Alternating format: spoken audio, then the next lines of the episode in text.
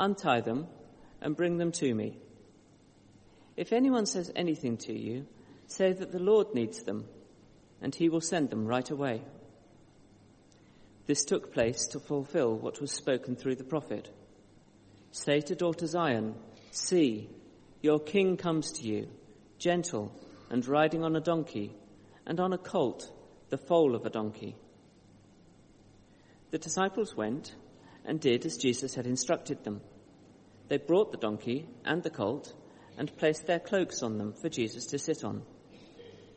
A very large crowd spread their cloaks on the road, while others cut branches from the trees and spread them on the road. The crowds that went ahead of him and those that followed shouted, Hosanna to the Son of David! Blessed is he who comes in the name of the Lord! Hosanna in the highest heaven! When Jesus entered Jerusalem, the whole city was stirred and asked, Who is this?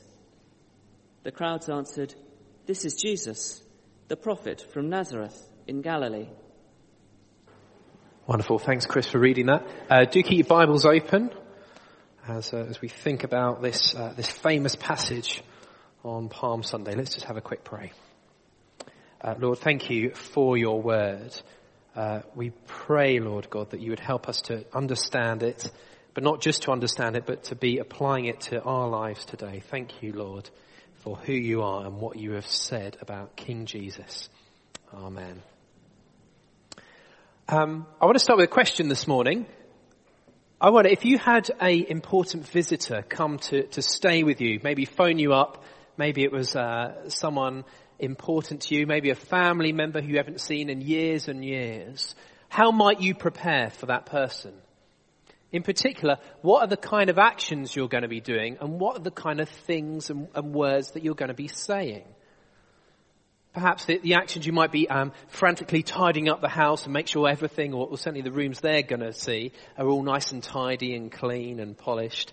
Make sure you've got enough food in the fridge and the freezer for when they read that, and make sure the laundry's nice and clean on the bed. You know, it's nothing better getting into a nice clean bed and the laundry is all fresh. So what kind of actions are you going to be doing? But at the same time, what kind of words are you going to be using to talk about this expected arrival? Perhaps words about excited. I just can't wait until they come. Perhaps your words perhaps are more nervous. You're not quite sure what to do next or how to get things ready. There's all sorts of things we think about when we prepare for someone important arriving. And that's the kind of thing that we're seeing in this passage today. We're thinking about people's words and people's actions as they're preparing for a very special guest.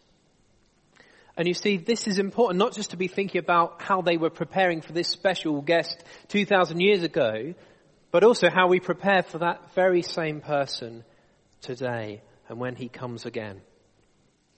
So we're going to be asking three passages of, a uh, question of this passage this morning. We're going to be thinking about who this person is that is coming, this king that is coming, who he is, what he is going to be doing, this king that has come, and why we need to pay attention to it because the king will come again. Let's first ask then, who is this king that is coming? Well, if we look down in the passages and on the screen, we see the kind of king that is coming. Look at verses 1 to 3. As they approached Jerusalem, this is Jesus and his disciples, they came to Bethphage on the Mount of Olives, just outside of Jerusalem. Jesus sent two disciples saying to them, go to the village ahead of you and at once you will find a donkey tied there with her colt by her. Untie them and bring them to me.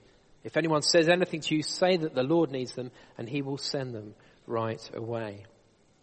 So we've arrived at kind of a crucial point in Jesus' ministry. He's been moving around the country of Israel, particularly in Galilee in the north.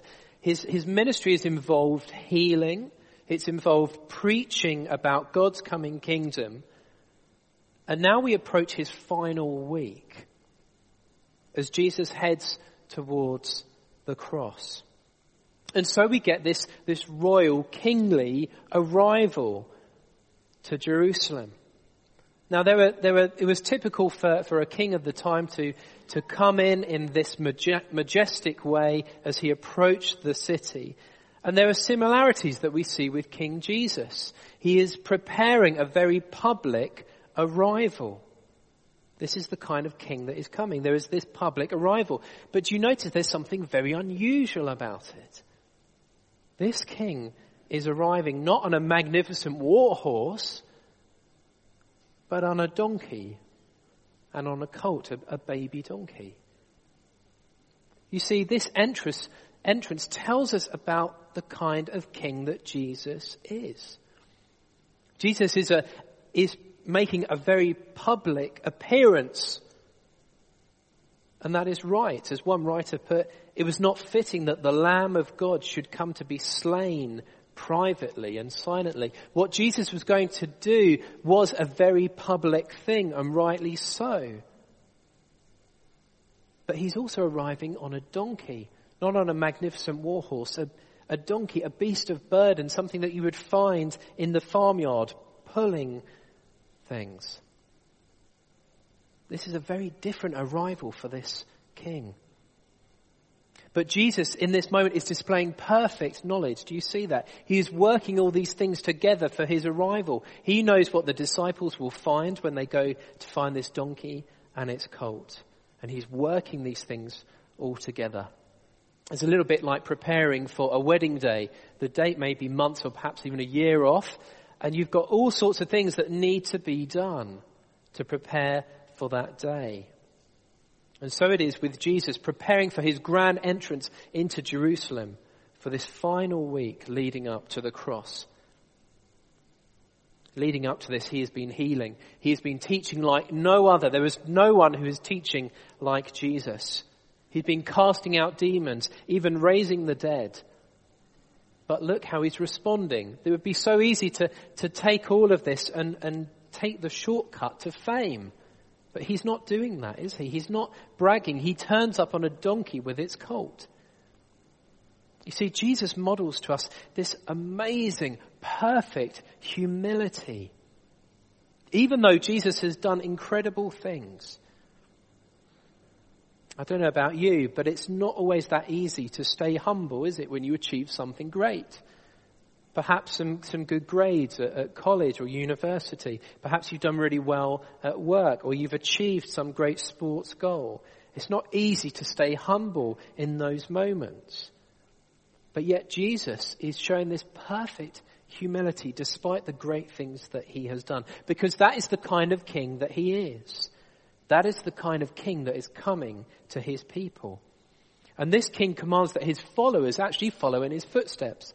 Just back in Matthew chapter 20, in verses 25 and 26, he says this to his disciples. He says, You know that the rulers of the Gentiles lord it over them, but not so with you. Instead, whoever wants to become great among you must be your servant. That's the kind of way that Jesus' followers must act, but that's also the kind of way that Jesus shows himself he acts. That is the kind of king that is coming. But we also see that this king has been talked about before. It's not just that Jesus is turning up unannounced. This king has been talked about before, and we see that in verses 4 and 5.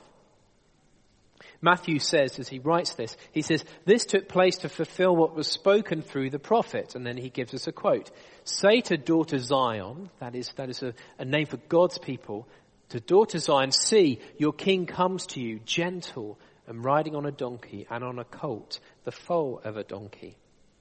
You see, this king has been talked about before. In fact, he was prophesied from over 500 years before this event happened. God promised in his word, in the Bible, to send his people a king. And we've seen what kind of king he is as well. He is gentle. He is humble. You see, Jesus isn't some kind of opportunist, as if he's kind of manipulating the, the situation for his own ends and his advantage. And it would have been easy for him to do that. Think about the time that this was happening.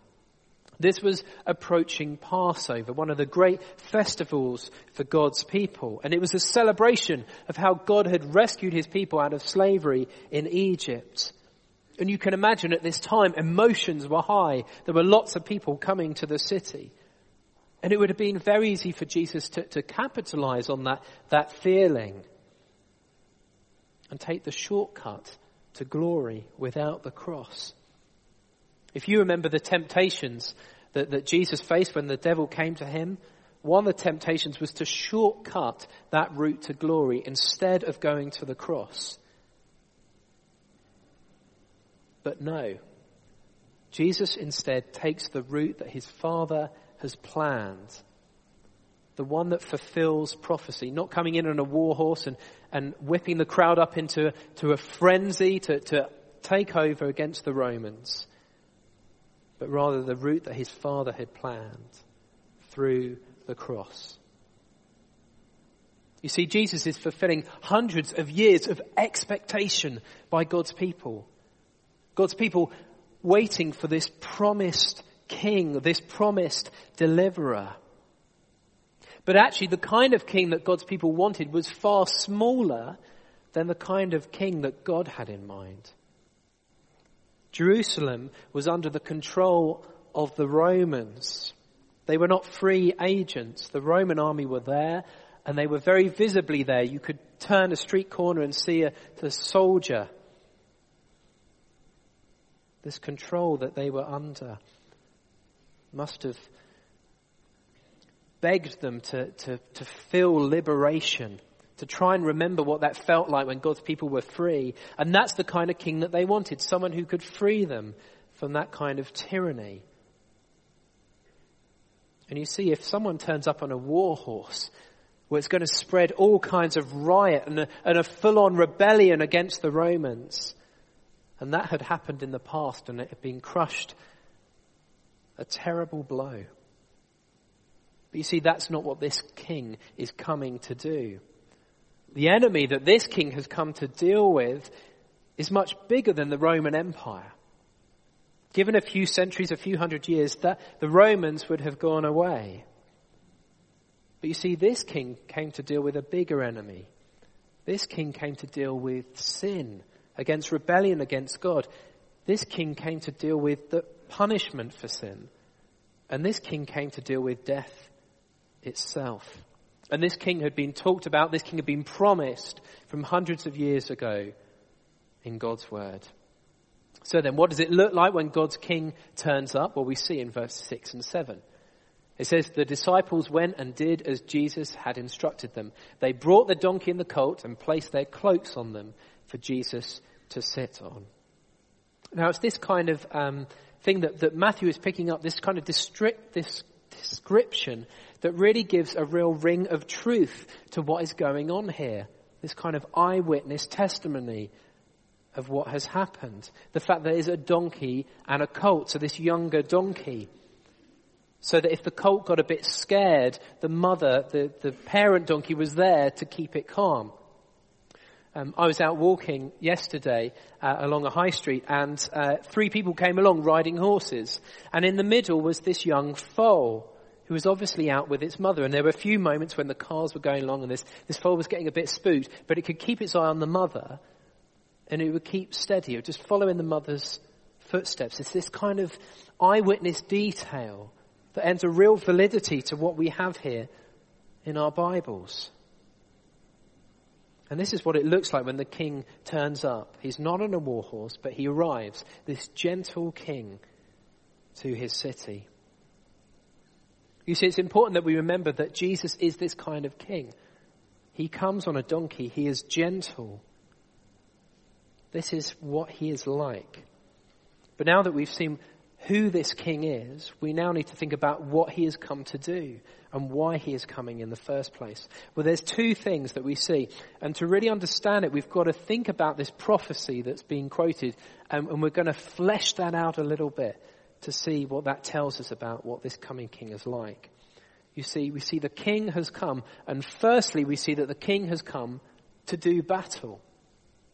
Now we see this, we see in verse 5, it's indented in our Bibles, and it, it, it quotes from um, at least two sources uh, from Zechariah 9 and from Isaiah 62. And we're just going to zoom in on those two sources from the Old Testament and see what it tells us about what kind of king this is like. So this is Isaiah 62 verse 11 and it says this.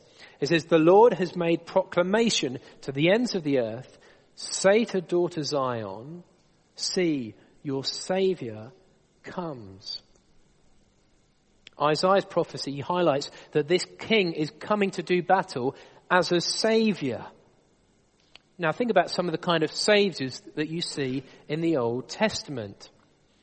We've been looking at, at Moses, who God used to rescue his people out of slavery. But we think actually, well, Moses wasn't the savior, was he? God was the savior. God was the one working through Moses to bring his people out of slavery. Well, what about others? If you read in the book of Judges, you see people like Gideon and Samson, well, they weren't the saviors. God was the savior. God was working through them to bring his people into freedom. Or what about King David? Again, a, a great man of God. But he wasn't the savior. God was working through him to bring about prosperity for his people. You see, in all of those cases, those people weren't the savior. God was the savior. But yet it says here in Isaiah 62, see your savior comes. So who is Isaiah talking about? He's not talking about someone like Moses or Gideon or Samson or King David or someone like them who God is working through. No, Isaiah is talking about God coming himself. See, your savior comes. He is talking about God. You see, there is still a battle to be won. There is still a savior needed, a salvation to be won. But it's not going to be someone just like Moses or, or King David. There is a, still a battle to be had, and God is the one to do it. You see, as great as those people were, the salvation that, that God worked through them wasn't enough. It, it alleviated God's people from slavery for a while, but every time it was still a pointer to a greater salvation still to come. It's a little bit like treating um, the symptoms of, of an illness, where actually what you need to do is get down and deal with the root cause itself, and that is what God is promising to do by coming as a savior to his people, to deal with the root cause once and for all. That's what God's salvation is like. He's not concerned with just fixing the things on the outside, our, our, our, feelings or, or problems. God wants to deal with the heart of the problem, which is the problem of the heart. You see, God's plan goes beyond just sending someone to do the work for him. You see, God is the only one qualified and the only one able to do it himself. And being our Savior involves Him having to come into this world personally to deal with the root of the problem, to deal with our sin, to deal with our sinful hearts. So that's the first thing that this prophecy picks up on the idea that God will come to His people as Savior. And when we see Jesus riding into Jerusalem on the donkey, it is fulfilling that scripture. To daughter Zion, see your Savior comes. But there's another prophecy in Zechariah chapter 9, verses 9 and 11. And this is what it says. Verse 9, see your king comes to you righteous and victorious, lowly and riding on a donkey. But we also see something if we keep on reading in verse 11. It says this, because of the blood of my covenant with you, I will free your prisoners from the waterless pits. Now what is going on there? Well, that is all part of one prophecy. It's talking about what this Savior, this King, is going to come and do for His people. You see, we read through this, and as we will see and think about next Friday, on Good Friday, Yes, this king has come to do battle as savior, but this king has also come to die. Zechariah is talking about someone who will personally deal with the consequences of humanity's rebellion. That's what we see in verse 9. God's king lowly and riding on a donkey. Your king comes to you. But we also think about the effect that that will have on us. And I really want us to, if we don't go away with anything else today, think about what God's coming King means for us in this situation. Now, let me just explain briefly some of the language going on there. It talks about because of the blood of my covenant. Well, what is a covenant? Well, a covenant is like a contract, but more. A covenant is the word that God uses for his relationship with his people, where he promises that I will be your God and you will be my people. That's why we use covenant um, as we talk about a marriage. It's an unbreakable bond between two people. But God's covenant with his people is extra special. You see, you can't break a covenant. Or if you were to, the consequences are incredibly serious. We're going to be thinking about, um, in our evening services in a few weeks' time, uh, the early chapters of Genesis where we, we see God entering into a covenant with his people. And the consequences for breaking the covenant are shed blood. But while we can trust God to keep up his end of the covenant deal, we can't trust our own ability to do the same. But Zechariah in this prophecy, he's talking about the blood of my covenant with you. He's not talking about our blood, he's talking about his. You see, this king is going to shed his own blood to keep that covenant, to keep that promise that God will be faithful to his people forever. That is how much God loves his people. That is how committed he is to that relationship, that he is even willing to shed his own blood to keep it forever. You see the effect on us. And we think about how relevant is Palm Sunday to us, how relevant is Easter to us. Well, King Jesus is willing to go to these lengths because of how serious the situation is for us. And think about the the, the opposite, to not living with King Jesus, not being secure in that covenant. Well, well, look how Zechariah describes it. He describes life without God as being like prisoners in a waterless pit. This is a really bleak picture. Um, I remember being on holiday a few years back and we were looking around a castle and in this castle they discovered something called an oubliette, which, uh, which is a French word that means forgotten. And it's a particularly horrible way to spend any amount of existence. Basically, you are either thrown down into this deep well, this dry, waterless pit, and you are left there either to die or, or to go mad.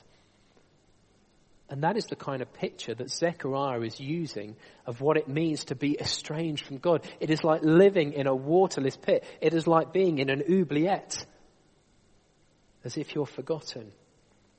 And you see with an oubliette, just like the case about this waterless pit, there is only one way out. It is only if someone at the top lowers something down or comes down and brings you out. And that is what God's King is promising to do by shedding his own blood to keep that covenant, to free us from being prisoners in that waterless pit. You see, there's nothing exciting or good about living in a waterless pit. You don't have to try it to know that that's true. But this is such good news that this king was willing to rescue us, to come down and experience that waterless pit for us so that we don't have to. That's why Christians celebrate Easter. And that's why we gather together each week to worship. That's why we meet to pray to God and do things like 24 7 because he sent his king to bleed and die for us as Savior. You see, the king has come. So finally then, why should we be thinking about this? Well, the Bible says that there is a day when Jesus will return. It says this in Matthew chapter 16. Jesus says, for the Son of Man is going to come in his Father's glory with his angels and then he will reward each person according to what they have done. There is a day when Jesus will return, and based on how we've responded to his invitation, we will either spend eternity with him or apart from him. So we're going to think about what this passage says about the kind of reactions we might have to this king who will come again. Firstly, think about our actions, see whether they show that we are ready, and secondly, whether by our words that we understand. So firstly, do our actions show that we are ready? Well, look at verse 8. It describes a very large crowd that spread their cloaks on the road while others cut branches from the trees and spread them on the road. That's why we call this Palm Sunday. As Jesus entered into Jerusalem, people threw down their coats in front of him. They cut branches, probably palm branches from the trees, and waved them like they were waving flags. You've got this, this almost this red carpet of coats down for Jesus to trample over with his entourage. And these people waving these palm branches as if waving flags for this coming king. And we get the picture that this is a mixed crowd. As we read on later on, some of the people don't know who this is. Some of them have slightly confused ideas about who this king is and what he was coming to do. Perhaps some of them had heard of, of Jesus' healing. In John's Gospel, this comes immediately after Jesus raising Lazarus from the dead and how that affected the people who experienced that. But we've got to think actually that things changed quite quickly in the course of that Easter week, didn't they? You see, being part of the crowd that gets excited about this king is no guarantee that we actually understand who he is. It's only when you see the cross and the empty tomb do you see the kind of king that he is. That this king is willing to go to the cross to save us. Only when we understand that will our, will our palm leaf waving mean anything? Will our worship mean anything after we understand the kind of king that Jesus is? But there's another thing here. Knowing that the king is coming again can either fill us full of dread and think, oh no, am I going to be ready? Am I going to be ready? Or it can be the most amazing encouragement to Christians. And I've experienced that this week at a few moments. You see, this king will come again. And if you are trusting him, then you need to remember this. Whatever happens, hold on. The king is coming. If life seems to be falling down around you, hold on. The King is coming. If you are facing temptation or, or, life just feels rubbish at the moment, hold on. The King is coming. Hold on to Him. Because He is coming again. So firstly, do our actions show that we are ready?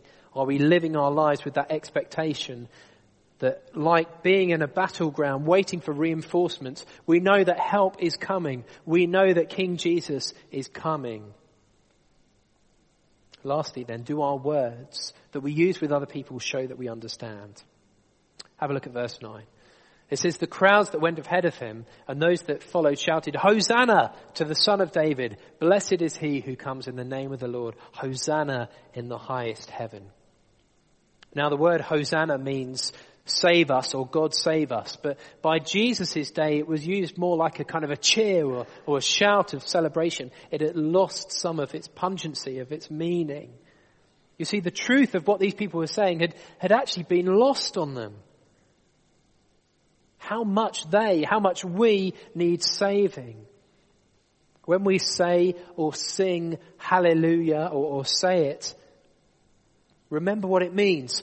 It is a cry of desperation. God, save us. Save your people. But we stand the other side of the cross and the empty tomb, don't we? We can say that God has saved his people.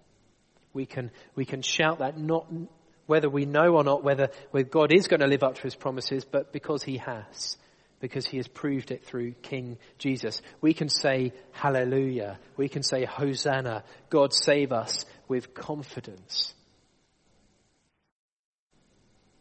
And then we see verses 10 and 11 as we, as we finish up this passage. And this is where we end up. When Jesus entered Jerusalem, the whole city was stirred and asked him, Who is this?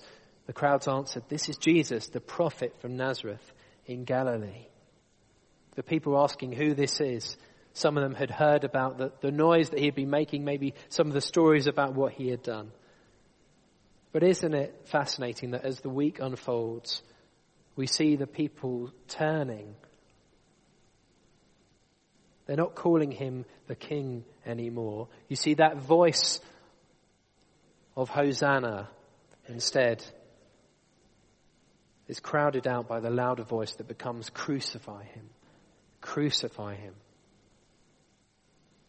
But that was this king's purpose all along. I just want to leave you with one picture to, to help us remember the kind of king that Jesus is and why he came to his people. It's a picture of a donkey.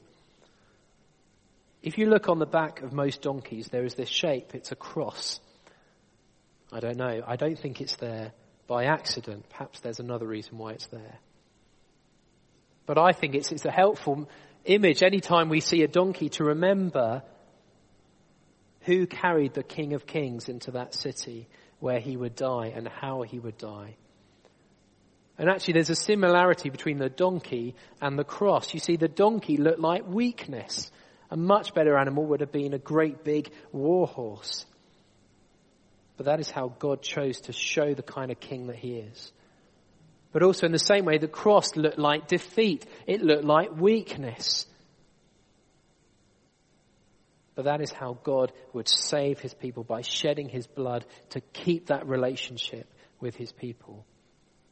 We see that the donkey shows this king's humility and the cross was not a place of defeat, but a place of victory. And it's that victory that we look forward to this week as we think about Good Friday and we think about the empty tomb on Easter Sunday. Because that tells us and it tells the world what this king has done. So let's pray that as we approach Good Friday and Easter Sunday, we would remember God's king sent to rescue us, what he is like, and what that means for us. So let's pray. Dear Father, we thank you that you sent King Jesus into the world. We thank you for the kind of king that he is like. We thank you that he is our savior and that he bled in our place so that we would not stay in the waterless pit. Lord, help us to enter into this season with great gratitude so we can say, Hosanna, God save us, with confidence in our hearts, knowing that you have saved us and you will save us. Lord, help us to enter into Easter and worship the King Jesus this week and forever. Amen.